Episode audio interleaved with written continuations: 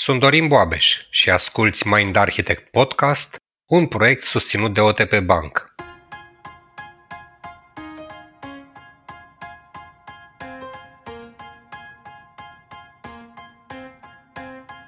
Ați întâlnit cu siguranță oameni cărora aproape că li se aprinde un bec deasupra capului atunci când au o idee bună. Poate că sunt tăcuți în timpul ședințelor, după care ridică un deget, semn ca o revelație și propun cea mai inovativă soluție pe care ați auzit-o vreodată. Sau poate că iau notițe în detaliu, apoi pun informațiile cap la cap, într-o manieră cu totul nouă și creativă. Pe acești oameni îi considerăm creativi. Se întâmplă însă în creierul lor ceva diferit de ceilalți? Cum au loc insight-urile creative și ce face ca ele să se întâmple la unii dintre noi mai mult decât la alții? În acest episod, încercăm să îți aducem un aha moment despre cum funcționează aha momentele și cum să ai mai multe în viața ta de zi cu zi.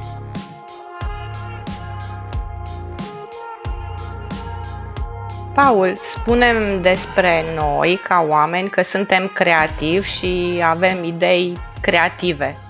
Dar până la urmă, ce e creativitatea asta?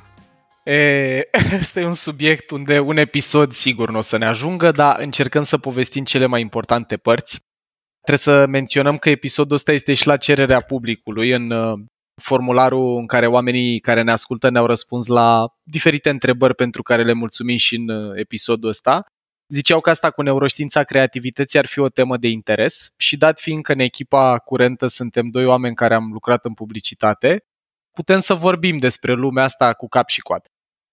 Prima treabă de adresat aici este să vedem ce ar fi creativitatea și eu o să dau o definiție care îmi place mie și o invit și pe Luci, fiind al doilea publicitar de la masă, Industria Creativității, cum se autointitulează, să zică definiția care i-a plăcut ei.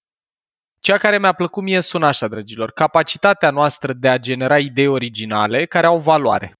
Asta e o definiție pe care a propus-o Ken Robinson, Sir Ken Robinson, care din păcate în 2020 s-a și stins, omul a ținut cel mai vizualizat discurs al tuturor timpurilor de la TED, de la conferințele TED. Primul lui discurs din 2006 se numește Do Schools Kill Creativity, dacă școlile omoară creativitate.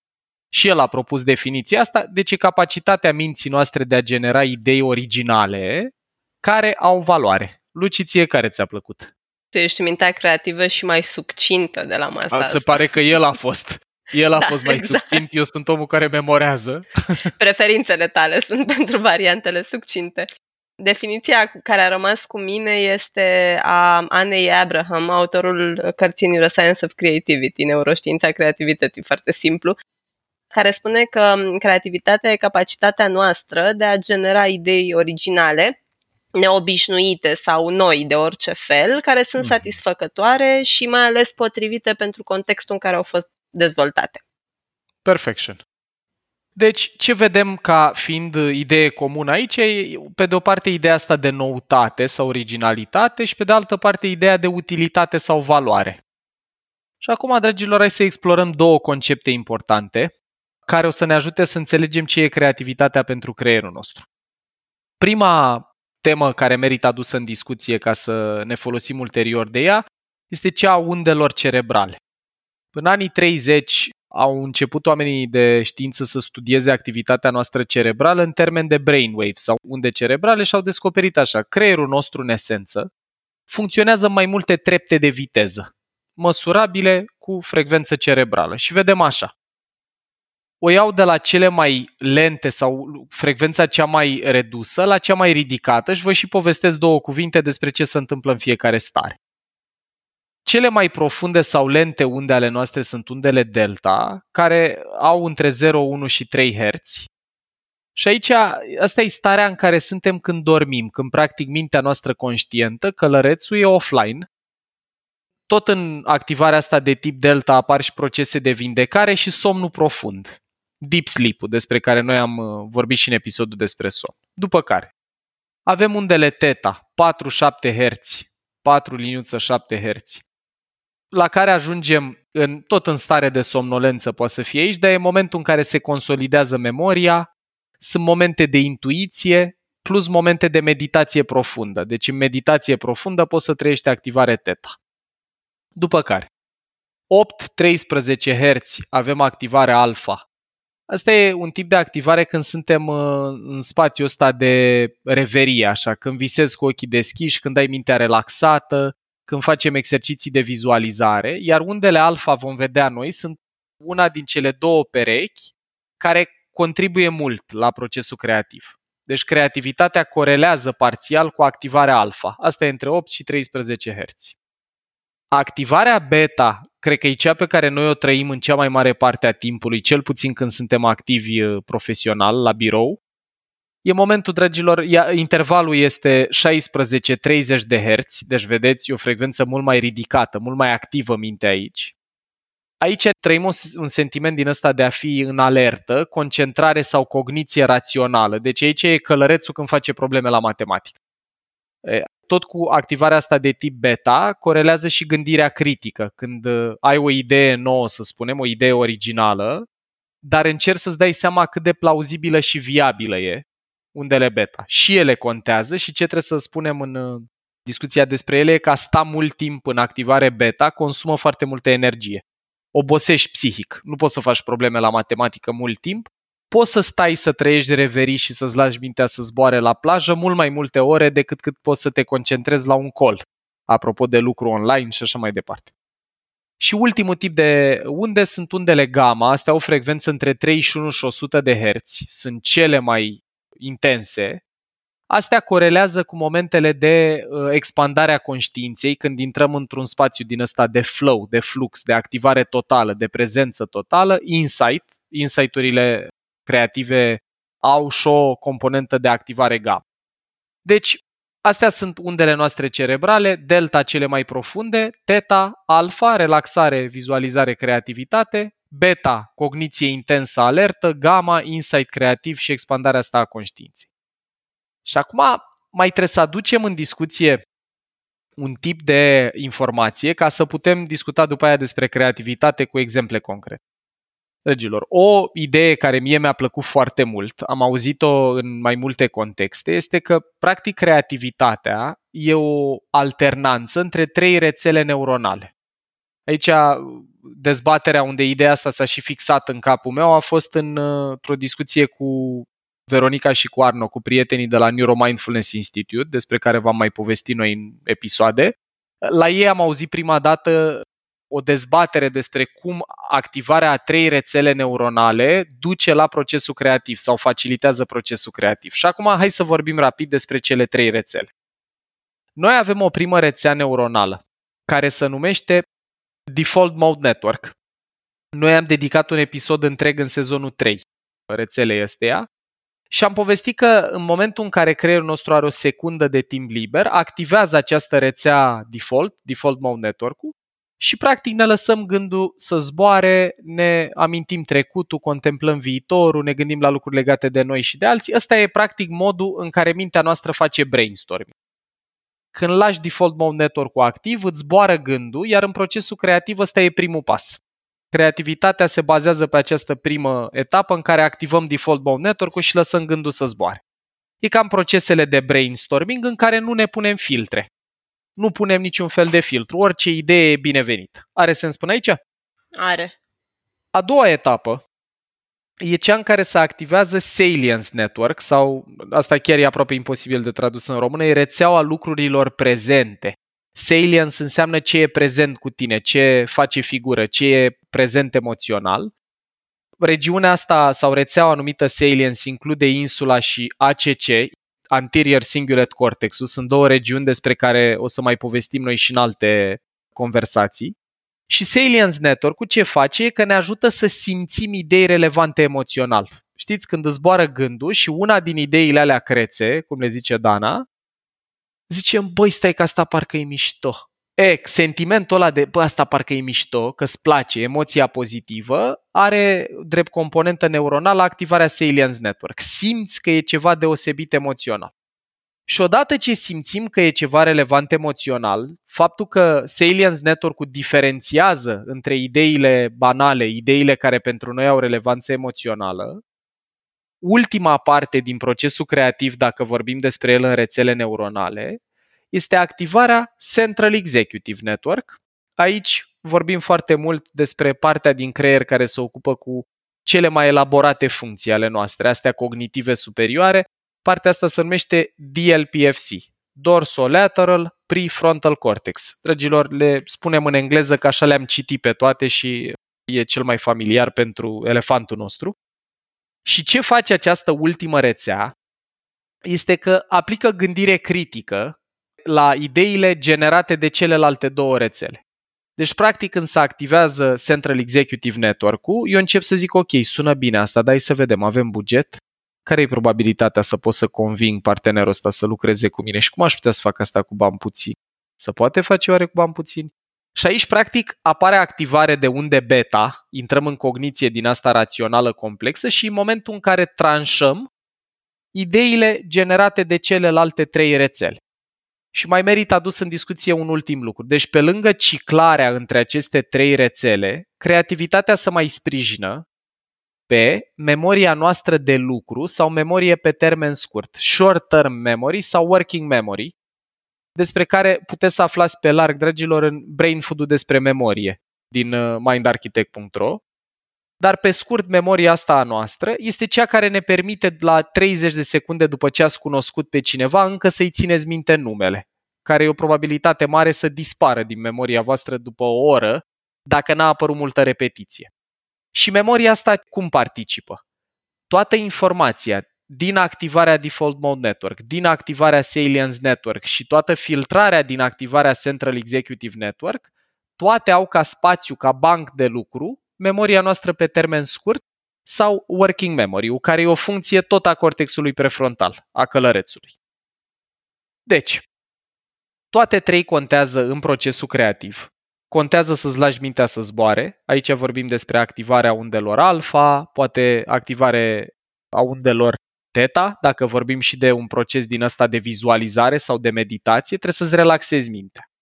După aia vezi ce sentimente apar ca fiind importante, vezi care din ideile alea te entuziasmează, cu care dintre ele face click elefantul tău, asta o să-ți comunice insula și ACC-ul, Salience Network-ul, și după ce ai o listă cu idei care te-au entuziasmat, trecem cu ele la domnul director general, șeful bugetelor, DLPFC-ul, rețeaua centrală executivă, care începe să tranșeze. Asta se poate, asta nu, asta e realist, asta nu, asta poate să meargă, asta nu.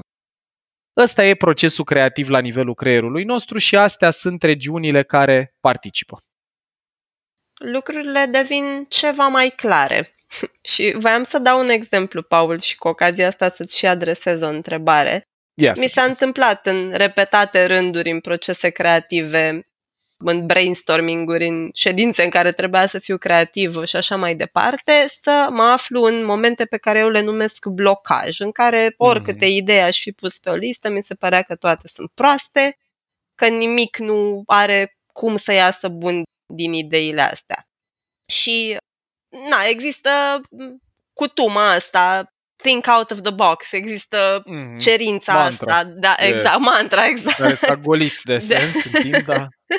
De a gândi în afara cutiei și mi s-a spus totodată că gândesc prea mult în momentul, sunt prea în capul meu, gândesc prea mult în momentul în care nu reușesc să generez o idee creativă.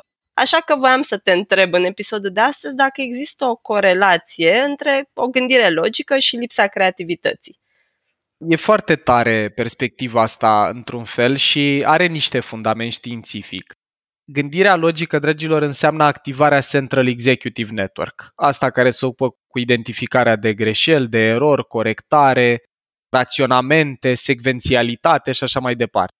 Și atunci, cum ne putem gândi că oamenii hiperraționali, deci oamenii care, apropo de brain food-ul nostru despre integrare, de pildă, care sunt prea mult în țărmul al structurii sau al rigurozității, de la un punct încolo chiar al rigidității, oamenii foarte raționali, au o rețea centrală executivă hiperactivă. Adică e pur și simplu prea multă gândire critică care nu-ți mai permite accesul la idei noi. Mie îmi vin în minte cunoscuți cărora când le spun o idee creață, bă, ce-ar fi dacă ai face un podcast, nu știu, despre tare lucru sau ce-ar fi dacă ai încerca aia? A, nu are frate cum să meargă, nici nu pun problema, asta nu are cum să funcționeze. Deci genul ăsta de gândire critică e foarte folositoare și în procesul creativ, că te ajută să-ți dai seama că o idee poate să sune bine, dar nu e realistă. Problematic e că în cazul oamenilor care își antrenează genul ăsta de rețea neuronală, de rețea corticală zilnic, nu știu, ești contabil, ești avocat, ești inginer, mă gândesc și la tata, îi dedic episodul ăsta, că la el rețeaua asta e foarte, foarte activă, în timp ce celelalte două, Default Mode Network, cu care îmi las mintea să zburde și mai ales Salience Network, cu care mă conectez un pic la corpul meu să văd care sunt ideile care mă entuziasmează, sunt mult mai tăcute. Luci, există și posibilitatea cealaltă, să fie un spirit foarte creativ, cum mulți se intitulează. Deci niște oameni care le zboară gândul, fac asocieri, default mode network e foarte activ. Dar să n-aibă discernământ, să n-aibă gândire critică.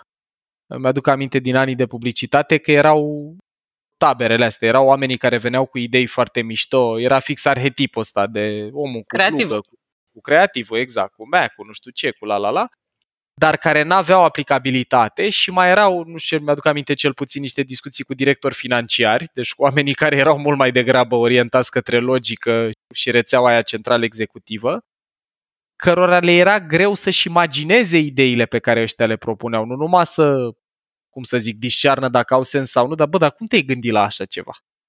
Cum te-ai gândit la așa ceva? Ideile crețe vin din Default Mode Network, dar după aia entuziasmul sau relevanța lor emoțională pentru noi și pentru alții, plus plauzabilitatea, care e probabilitatea să poată implementa așa ceva, cer celelalte două rețele.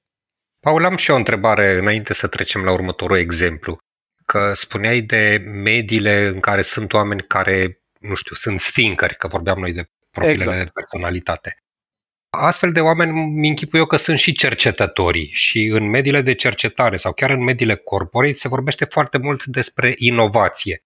Există o legătură între inovație și creativitate? Foarte mare și ce aduci tu în discuție, Dorin, chiar uh, face cumva ironică dorința asta din multe companii, pentru că, vedeți, ca să poți să ai oameni inovativi. Deci putem să zicem așa, că creativitatea e o subcomponentă a unui proces de inovare. Ca să facem ceva inovativ, trebuie să fie și idei noi și originale, trebuie să fie și chestii care ne entuziasmează ca să ne ținem de ele, vorbim aici Salience Network, să observ ce e relevant, emoțional, și trebuie să fie și plauzibile, Central Executive Network. Procesul de inovație cere toate trei etapele. E, în multe organizații e atât de mult focus pe KPI, pe obiective, pe tascuri, pe zona asta de livrat până la data cu tare ce ne-am înțeles, că nu prea mai ai momente în care să-ți lași mintea să zburde, să ai activarea asta alfa, relaxarea de care vorbeam, de care ai nevoie pentru idei creative, pentru conexiuni mentale neobișnuite. Dragilor, dacă vă și gândiți, activarea alfa, având frecvență mai scăzută decât cea beta, e mai scăzută, dar e și mai amplă. Dacă ați avea imaginea în față, vă puteți imagina o sinusoidă. Și la beta e mai, mai deasă, dar mai puțin amplă, la alfa e mai amplă. E, amplitudinea aia îți permite să conectezi idei care sunt depărtate una de alta. Apropo de cum a fost insight-ul vostru și al propunerea pe care am primit-o atunci de la Dorin și de la Tudor, băi, ce ar fi dacă am face un podcast despre neuroștiință? Acolo, în mintea voastră, s-a produs conexiunea asta când a venit propunerea. Neuroștiință, podcast, capacitatea de a transmite informația asta la mulți oameni, băi, mă entuziasmează, are și sens, hai să facem. Deci, asta e treaba. La inovație participă și creativitatea, dar mai sunt necesare și alte lucruri. Iar în organizație ar fi foarte mișto, dacă vrem mai multă inovație, să oferim oamenilor mai mult timp să le zboare gândul, să își lase mintea să zburde. Super tare. Tot în ideea asta, mai am o întrebare. Am multe Ia, întrebări pe tema îmi place. creativității. Așa, așa. Ești creativă pe creativitate. Sunt creativă pe creativ, poate doar am dileme. Nelămurită. Am avut la un moment dat un workshop la job pe care îl intitulaserăm incubator de insight-uri. Practic ce s-a întâmplat în workshopul ăla a fost că am avut 48 de ore, două zile de fapt, în care am uh, adus împreună mai mulți oameni din industria creativă, din agenții de publicitate, oameni de creație și care au avut tot felul de exerciții menite să genereze așa zisele insight-uri creative, momentele alea de aha, de creativitate strălucită. Și vreau să te întreb, Paul, dacă există, pentru că am sesizat că felul în care funcționează oamenii și cum ajung la rezultat diferă și vreau să te întreb mm-hmm. dacă există o diferență între soluționarea de probleme, problem solving-ul pe care îl face creierul zi de zi și găsirea asta de soluții creative, da. procesul ăsta exploziv. E o diferență și uite, aici poate merită să și demitizăm sau nu știu cum să zic, să facem un debunking, așa, o, o deconspirare.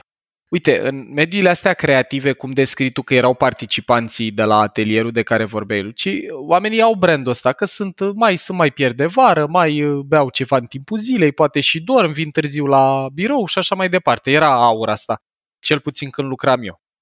E, motivul pentru care, cel puțin original, oamenii care veneau cu idei crețe, cu idei creative, aveau și obiceiurile astea mai puțin organizate sau corporative, are de a face fix cu nevoia asta de a lăsa mintea să se relaxeze sau să zboare, să-ți duci mintea în activări, apropo de unde cerebrale, diferite de beta, care e uniforma noastră la birou. Noi la birou suntem foarte mult în problem solving, în beta. Diferența între problem solving și insight-urile creative sau soluțiile creative e că dacă, de exemplu, eu vreau să montez un scaun, acolo n-am nevoie neapărat să activez toate rețelele alea și să-mi vină mie o idee originală. Trebuie să citesc uh, prospectul și să urmez pașii în ordinea respectivă, fiind atent la piese și la ce am de făcut. I solve the problem, am rezolvat problema scaunului, dar, fiind o chestie mecanică care are o soluție clară, n-a fost nevoie să fiu și creativ în proces, a fost nevoie să fiu doar atent și conștiincios. Creativitatea începe să participe mai ales în momentul în care trebuie să venim cu perspective noi, cu abordări noi. De asta publicitatea e asociată cu asta, că acolo toată lumea zice vrem ceva nemai văzut, nemai făcut, și așa mai departe. Și atunci, practic, meseria oamenilor din industrii creative, fie că sunt cinematografie, publicitate, design și așa mai departe, e să vină permanent cu chestii noi. E, chestiile astea noi cer activare alfa, cer și activare gamma, momentul de insight, dar cer momente de relaxare mentală, de meditație, poate chiar de alterarea conștiinței, că sunt o grămadă de povești cu oameni care au consumat diferite substanțe și au avut idei diferite Păi de ce? Pentru că default mode network-ul ăla funcționează foarte diferit când ai consumat diferite substanțe față de cum funcționează în mod normal. Memoria ți-e încărcată de cu totul alte lucruri în momentul în care te duci în natură, de exemplu, și îți lași mintea să zburde, te plimbi în pădure, față de momentul în care stai în același birou înconjurat de aceleași obiecte care îți duc mintea pe aceleași cărări. Deci e foarte, foarte util în procesul ăsta de problem solving să vedem ce fel de problemă avem. Dacă e o problemă cu soluție știută, n-ai nevoie de foarte multă creativitate să o rezolvi. Dacă sunt probleme cu care nu ne-am mai întâlnit niciodată, acolo mintea noastră monatural începe să activeze cele trei rețele, să caute o rezolvare la intersecția lor. Paul, citisem un articol care mi-a plăcut foarte mult și după aceea am văzut că de fapt e un exemplu destul de frecvent întâlnit în literatură, al lui Edison, uh-huh. care își făcuse un obicei să țină o minge metalică grea în mână pe marginea patului seara când se pregătea de culcare, în ideea în care aștepta să-i vină somnul, să nu mai aibă putere să țină mingea, să-i cadă și atunci el își nota acele idei. Și întrebarea mea, de fapt, sunt două întrebări aici cred că se leagă un pic și de activarea undelor de care vorbeai mm-hmm. și se mai leagă de un concept care l-am auzit destul de mult, așa popular, sleep on it, adică stai și gândește-te peste noapte și poate dimineața ai altă idee. Care ar fi legătura da. la mingea lui Edison? Mamă, Dorin, ce mă bucur că ai adus asta în discuție. Dragilor, ultima idee pe care vă împărtășim este asta, că în timpul somnului, am povestit noi și în episodul din sezonul 3 despre somn, dar în timpul somnului e stagiul ăla de rapid eye movement. Momentul în care ți se mișcă ochii rapid în cap și e și momentul când apar vise. Înainte de momentul ăsta, există momentul de deep sleep, de somn profund, în care tot ce am învățat sau am trăit pe parcursul zilei respective e transferat din memorie pe termen scurt în memorie pe termen lung, în funcție și de importanța ștampile emoționale. Dacă am trăit ceva ce elefantul a marcat drept important emoțional, bun pentru supraviețuire sau o recompensă puternică, ori amenințare puternică, pune o ștampilă neurochimică și zice chestia asta trebuie ținută minte. E, transferul ăsta din memorie pe termen scurt, memoria de lucru, de peste zi, în memoria pe termen lung, are loc în somn profund, în prima parte a nopții. Iar în a doua parte a nopții, când are loc somnul de tip REM, Rapid Eye Movement, ce se întâmplă în creier este că noile informații transferate în somn profund se interconectează cu toate celelalte regiuni corticale. Deci, practic, apare ca un fel de rețea în capul nostru între noile informații și alea mai vechi. Și ăsta e momentul în care foarte multe persoane zic că au avut insight-uri creative în somn. De pildă, e o poveste celebră cu Mendeleev, care zice că el a visat tabelul. Și e explicabil neuroștiințific, pentru că dacă eu mă gândeam de mult timp la o manieră de a ordona periodic elementele, dacă în momentul în care m-am culcat, în mintea mea au apărut conexiuni sinaptice noi între ideile acumulate peste zi și bogăția de cunoaștere din capul meu de până atunci.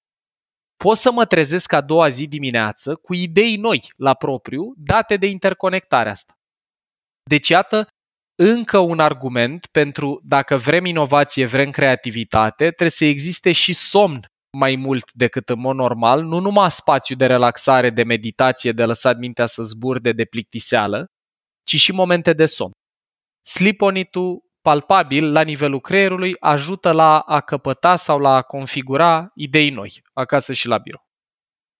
Ne cam apropiem de sfârșitul episodului, dacă ne poți împărtăși câteva sfaturi așa pe sfârșit. Păi, probabil că toți ne dorim, indiferent de industrie sau de context, să ne creștem capacitatea de a veni cu ideile astea noi, originale, inovative, care preferabil au și valoare. Și atunci, dragilor, tot de la prietenii de la Neuromindfulness Institute vă propun doi pași.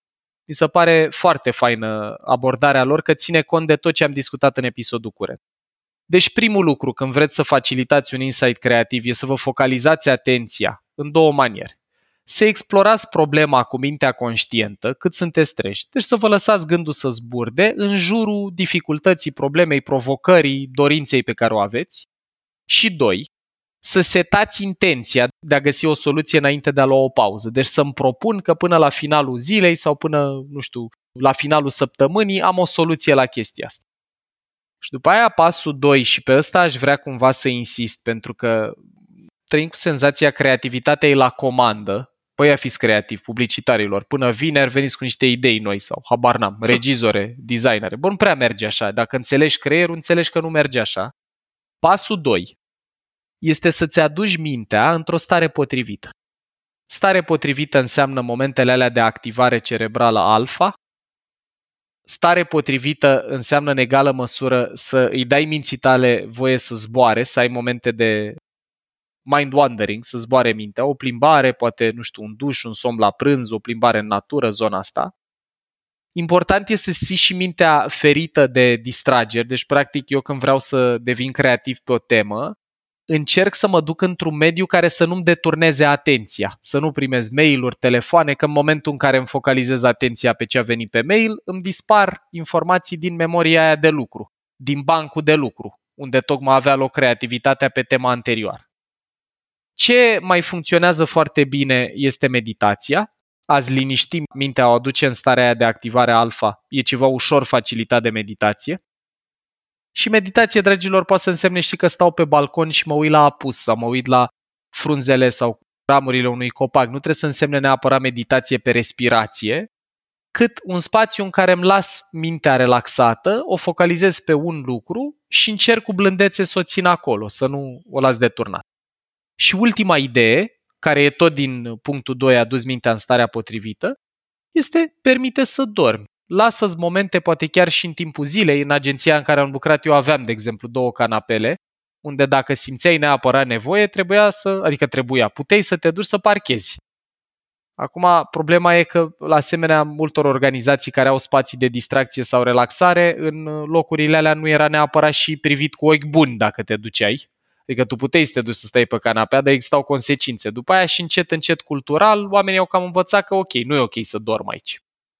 Dar iată, creativitatea e un proces foarte complex, care angajează trei rețele cerebrale, care ne trece mintea prin mai multe stagii de activare, prin mai multe tipuri de unde cerebrale Și ideea cu care aș vrea să închem e că nu poți să forțezi insight-urile sau creativitatea să apară, dar poți să creezi condițiile, dragilor.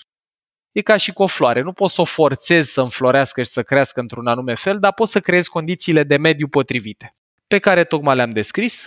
Vă mulțumesc, dragilor, pentru creativitate, pentru participare. Vă doresc o săptămână excelentă cu idei crețe și cu toate cele trei rețele în echilibru. Vă pupăm! Mulțumim! Mulțumim, Paul! Mulțumim!